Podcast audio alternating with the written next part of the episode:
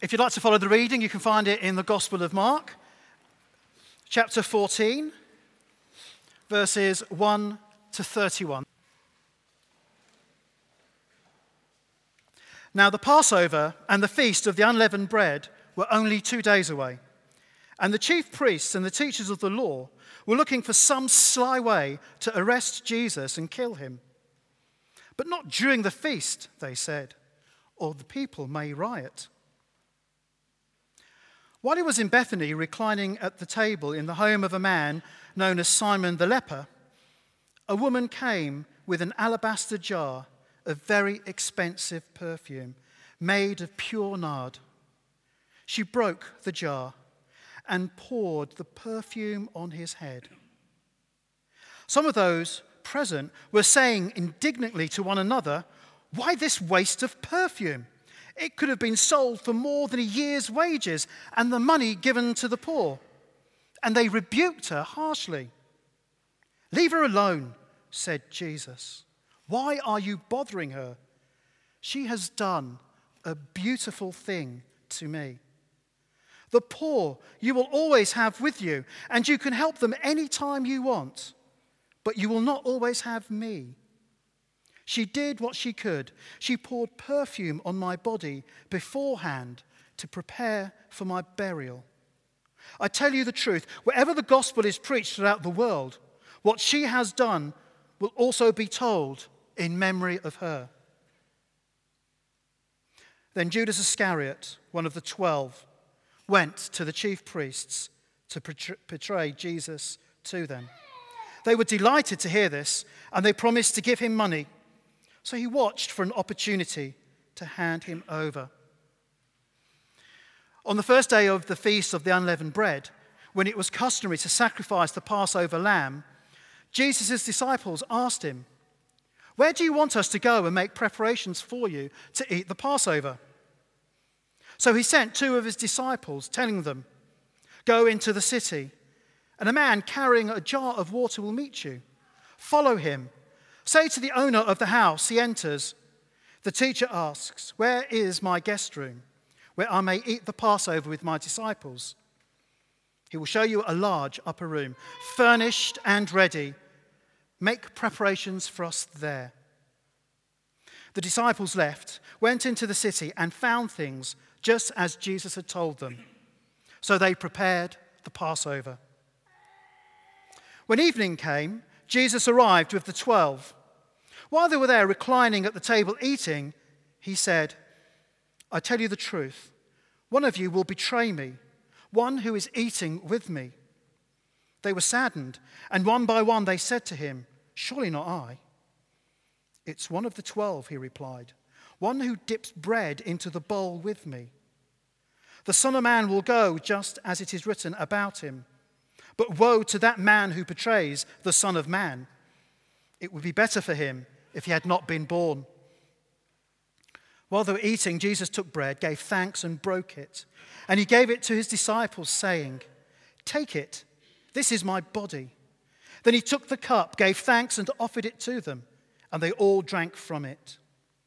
"This is my blood of the covenant, which is poured out for many," he said to them. "I tell you the truth, I will not drink again of the fruit of the vine until that day when I drink it anew in the kingdom of God." When they had sung a hymn, they went out to the Mount of Olives. "You will all fall away," Jesus told them, "for it is written, 'I will strike the shepherd and the sheep will be scattered.' But after I have risen, I will go ahead of you into Galilee." Peter declared, "Even if all fall away, I will not." "I tell you the truth," Jesus answered, "today, yes, tonight, before the cock crows twice, you yourself will disown me three times." But Peter insisted emphatically, "Even if I have to die with you, I will never disown you." And all the others said the same.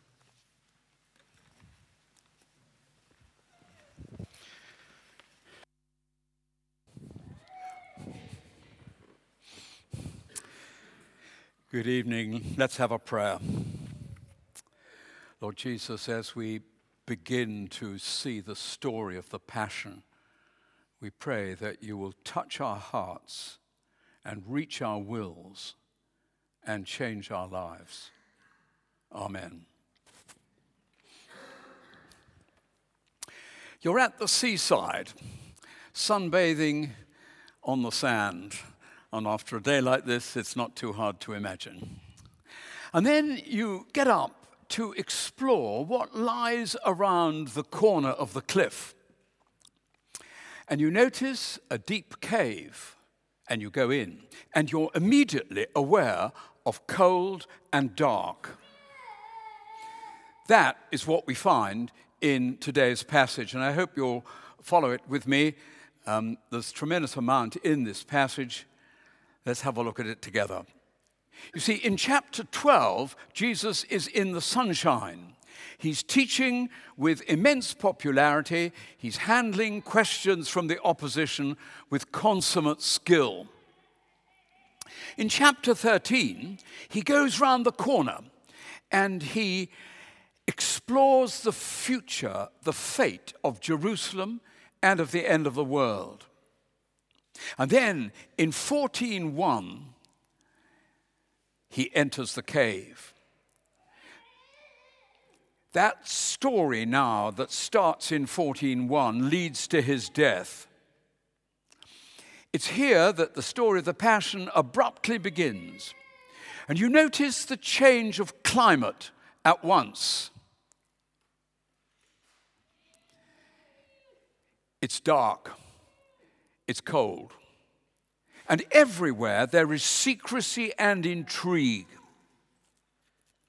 In verse one of chapter fourteen, you've got the opposition seeking some sly, stealthy way to arrest Jesus, but they're terrified to do it at the Passover, as there might be a riot amongst the big crowds. And then we find Judas. He's always called one of the twelve in the New Testament. And there it is in verse twelve. Judas, one of the twelve. The horror of his betrayal dominates the early Christians. They can never forget it. And uh, Judas is here um, slinking off to bes- betray his master and friend for the paltry sum of a month's wages.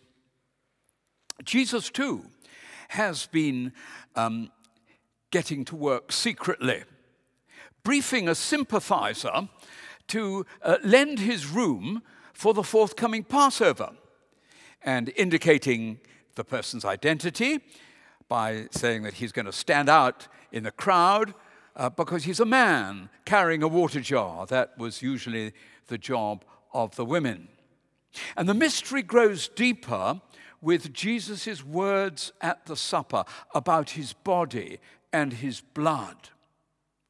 And it continues as the little band uh, slips out of the house and round the corner of the temple, down and over the brook Kedron, and up the other side to the Mount of Olives. It's a dark picture.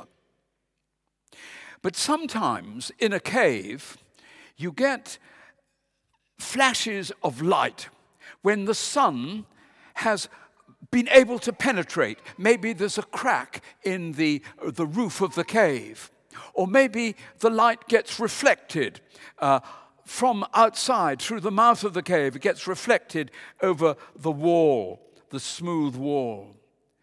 And there are three amazing flashes of light in the dark story that we have before us tonight. Amazing self-sacrifice, amazing fulfillment, and amazing reactions. Let's have a look at the amazing self-sacrifice first.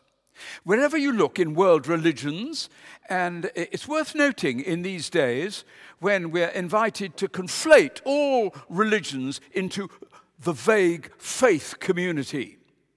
Wherever you look, you will never find a God prepared to suffer and to die in excruciating agony in order to win back a rebel world. You won't find it anywhere else. It's totally unique. But this is our God. That's what he's like.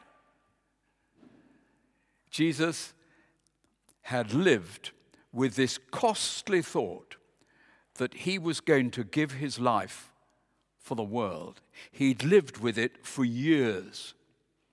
Three times in Mark's Gospel, he had expressed this terrifying conviction that he was heading for being lacerated, for being crucified, for being totally rejected. Three times, you get it. Just imagine how terrifying to have that thought day and night in your personality. And now we see it coming to a head. The awesome dread of it all. She has anointed my body for the burial. A thirty-year-old man doesn't normally speak like that. And then Judas betrays him.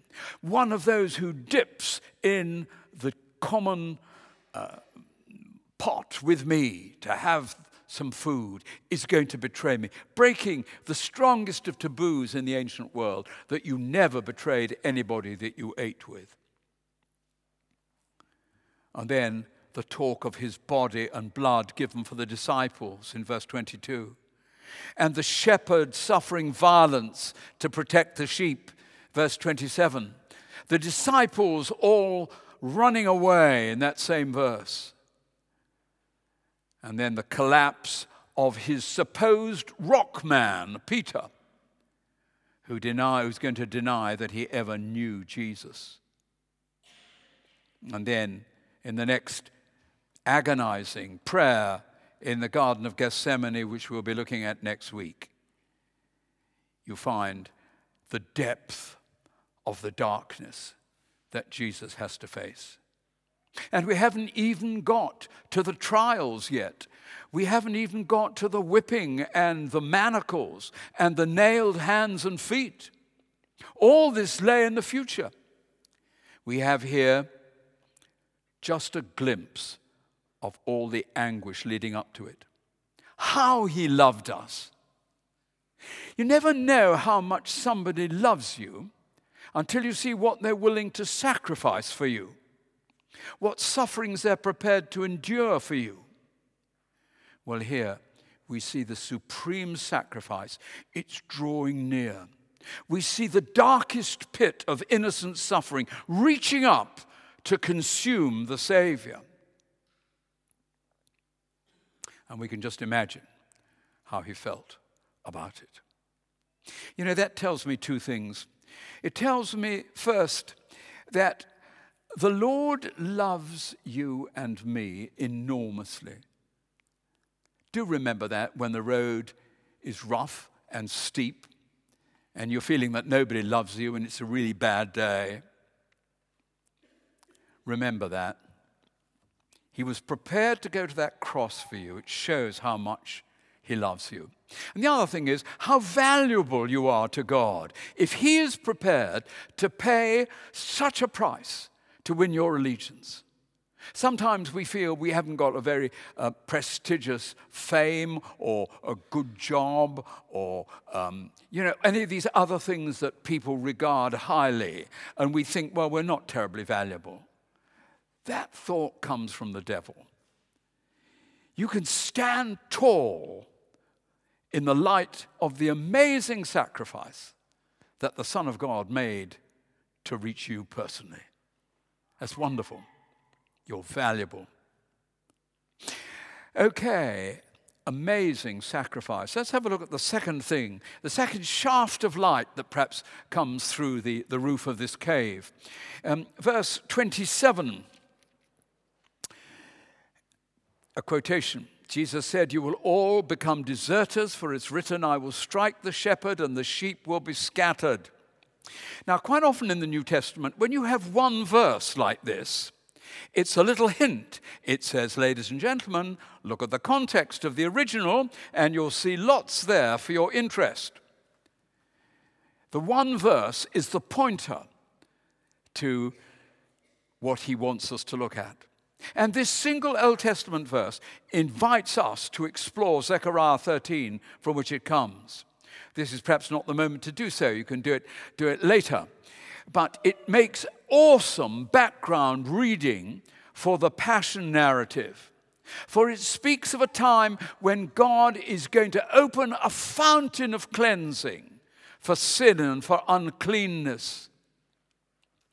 It refers to a terrible blow against my shepherd, the man who stands next to me, says the Lord Almighty. It speaks of the scattering of the sheep. And after those sheep are scattered, they become God's new people. Verses seven to nine of that chapter. They will call on my name, and I will answer them. I will say, these are my people. And they will say, the Lord is my God. All this and more, predicted many centuries before, comes true in the Passion of the Messiah. And that, I think, is sure evidence that the Bible is no ordinary book. The Lord stands alongside the human authors, and he guides them in their writings. They could never have dreamed this up. That's one fulfillment we see. Here's another one. It um, takes us back to the Exodus, the time when the uh, Jewish people were rescued from the bondage and the death penalty for the, for, for the eldest child that beset them in Egypt. It takes us back, in fact, to Exodus twelve and thirteen, which are the seminal chapters about the Passover. And when Jesus speaks of his body and his blood, as he does in this passage, they clearly form a word pair. And in Aramaic, there is only one pair that will do, bisra udema. These are sacrificial words, the body broken, the blood shed. They refer to the body and the blood of the slaughtered sacrificial animal. And Jesus is clearly pointing forward to his sacrificial death so soon to follow. Mark has already told us that it's Passover time. In the very first verse, he's given us the clue to what these marvelous words mean.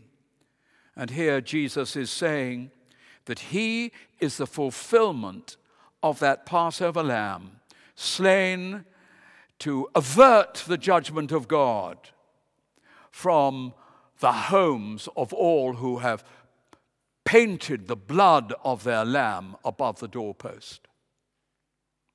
The rabbis had an inkling of this. They said, by the atoning power of this blood, they were redeemed in Egypt, and they will be redeemed in the days of the Messiah.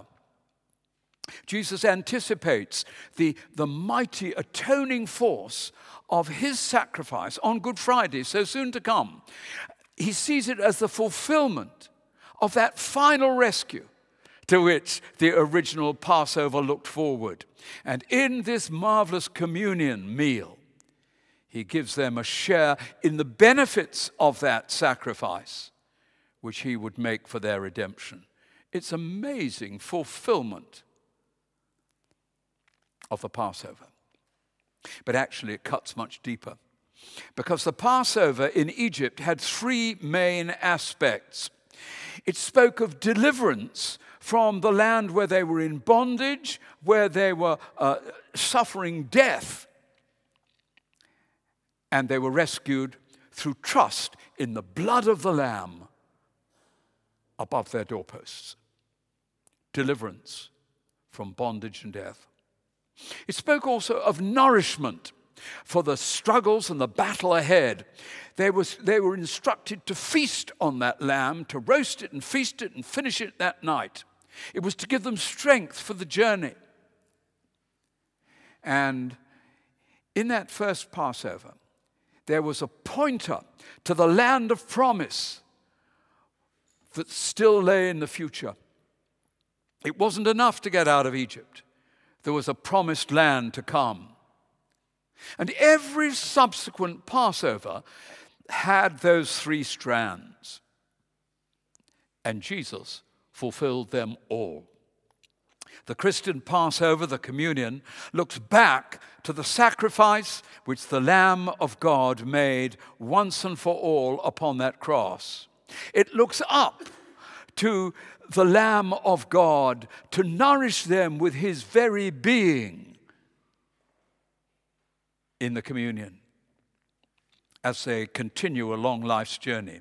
And it looks forward to the heavenly banquet in God's promised land, the ultimate joy of the redeemed in heaven. You could never have imagined a fulfillment like that out of Exodus twelve and thirteen. But God brought it about. It's an amazing fulfillment.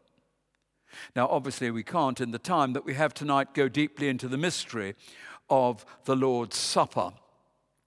But notice two things: the bread and the wine. Bread is very important in the Passover ritual. The head of the family said in the Passover service, and indeed still says in the Jewish Passover service today, "This is the bread of affliction which our fathers ate in the land of Egypt." Imagine, just imagine the electric atmosphere when Jesus stood among his distressed and perplexed disciple, his sort of family as they were, and he broke the bread. He used a different form of words, words which must have pierced them to the heart. This is, and they were waiting for the normal formula and they didn't get it. This is my body broken for you. The other astounding thing was his words over the cup of wine. "This is my blood of the covenant, which is poured out for many." There are at least seven covenants in the, in the Bible, agreements between God and Israel, solemn agreements as if God couldn't be trusted, so as to give great faith to um, the recipients. All of these covenants are sealed with blood, except one. And that is the covenant that is promised in Jeremiah and Ezekiel, the new covenant offering forgiveness, intimacy with God, and his Spirit to come into their very beings. Those three things are the characteristics of the new covenant. And there is no mention of blood, because the only blood powerful enough to seal that new covenant was still to come. It was the life of Jesus poured out on that terrible cross. His blood makes the new covenant possible. It makes it firm and solid and unbreakable. Now, isn't that an amazing fulfillment? Amazing sacrifice, amazing fulfillment. Okay, how shall we respond to Jesus, the fulfiller of so much, the one who loved us so greatly? How shall we respond? Well, some very interesting responses in this chapter. In the first verse, you read of the chief priests. And there are people today who, like those chief priests, want to get rid of Jesus, if only they can, get lost, write him out of the story. They're very hostile to him, and there's plenty of those in Oxford.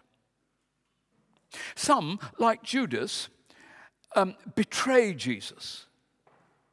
We don't know why Jude, uh, Judas did it. There have been lots of guesses. Maybe money is the cause. Saint John's Gospel hints that he loved money more than he loved Jesus. People do today. Church people do. Disappointment is possible. Jesus did not fulfill Judas's expectations of a mighty um, Messiah coming in and smashing the Romans and setting up a new theocracy. Disappointment. And many Christians are disappointed with their Christian lives, and they tend to pack up. Uh, other Christians make sex or power or self-centeredness the ways in which they can betray the one they claim to love. Betrayal is one of the responses in this chapter. And then some, like the disciples, desert Jesus. Verse twenty-six, they are all going to run away, and they did. And you know, today, when opposition or unwelcome publicity strikes, we so often do not have the courage to confess Jesus Christ among our friends and our work colleagues. Indeed, we're embarrassed to mention the name of Jesus outside church on Sunday. It's safe there, but not in the week time. It's very sad. He must be very disappointed when his followers are ashamed of him. And then you get you get Simon Peter with incredible arrogance saying, "Even though all become deserters, I will not." And he protested, "Ah, even if I die with you, I'm not going to going to let you down." Incredible big head, wasn't he? And I think some of us are big heads. We think, I've been a Christian for a good many years. The old enemy, old Nick, is not going to bowl me over now. No, thank you very much. I'm tough. I can take it. And when we make a claim like that, there is a banana skin on the road just in front of us. And down we go, like Peter did, three times denying that he ever knew his Lord. Those are uh, four of the reactions that we find in this chapter to Jesus. But there is a fifth one. It is indeed a lovely sh- um, streak of light coming into that dark cave. It's the story of the woman with the flask of beautiful perfume. It's in verse, verse three and following. This woman worshipped Jesus. This, this woman did a beautiful thing for Jesus. This woman would not hold back from Jesus the most precious thing that she had. This nard stuff was very expensive. It came all the way from India. And this n- narrow-necked flask, and the way you opened it was by just breaking the glass, and so it could you could never pour a bit of it out. You had to pour the whole lot out. And she poured the whole lot out over Jesus. This was what we would call a family heirloom. She was parting with the equivalent of her life savings. This was her retirement money. And she poured it out on Jesus, complete devotion to Jesus. That's the only fitting response, isn't it, to the good news? Oh, people will say that it's a waste. They always say that when talented people become clergy or missionaries. What a waste, they say. But nothing done for Jesus is a waste. She's done a beautiful thing. And I love that phrase, she has done what she could. Isn't that a fantastic commendation?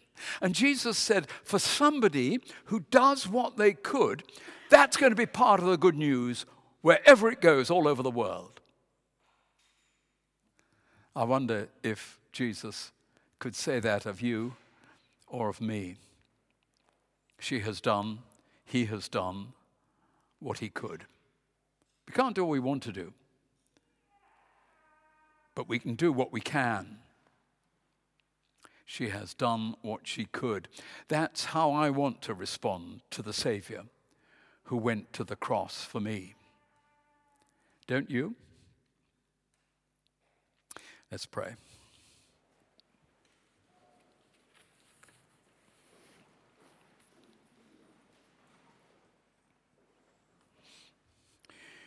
We thank you, Lord, for this brilliant streak of light in a very dark chapter. This woman who knew herself to be forgiven, who knew herself to be loved, and in response poured out her most precious thing upon you. Lord Jesus, Please take the devotion of our hearts. Please increase that love and devotion. Please make us willing to put you in the number one spot, to hold nothing back from you. And we know you'll think it's a beautiful thing. We know you'll say, she has done what she could. Oh Lord, may that be true of members of this church. May it be true of me, to the glory of your name. Amen.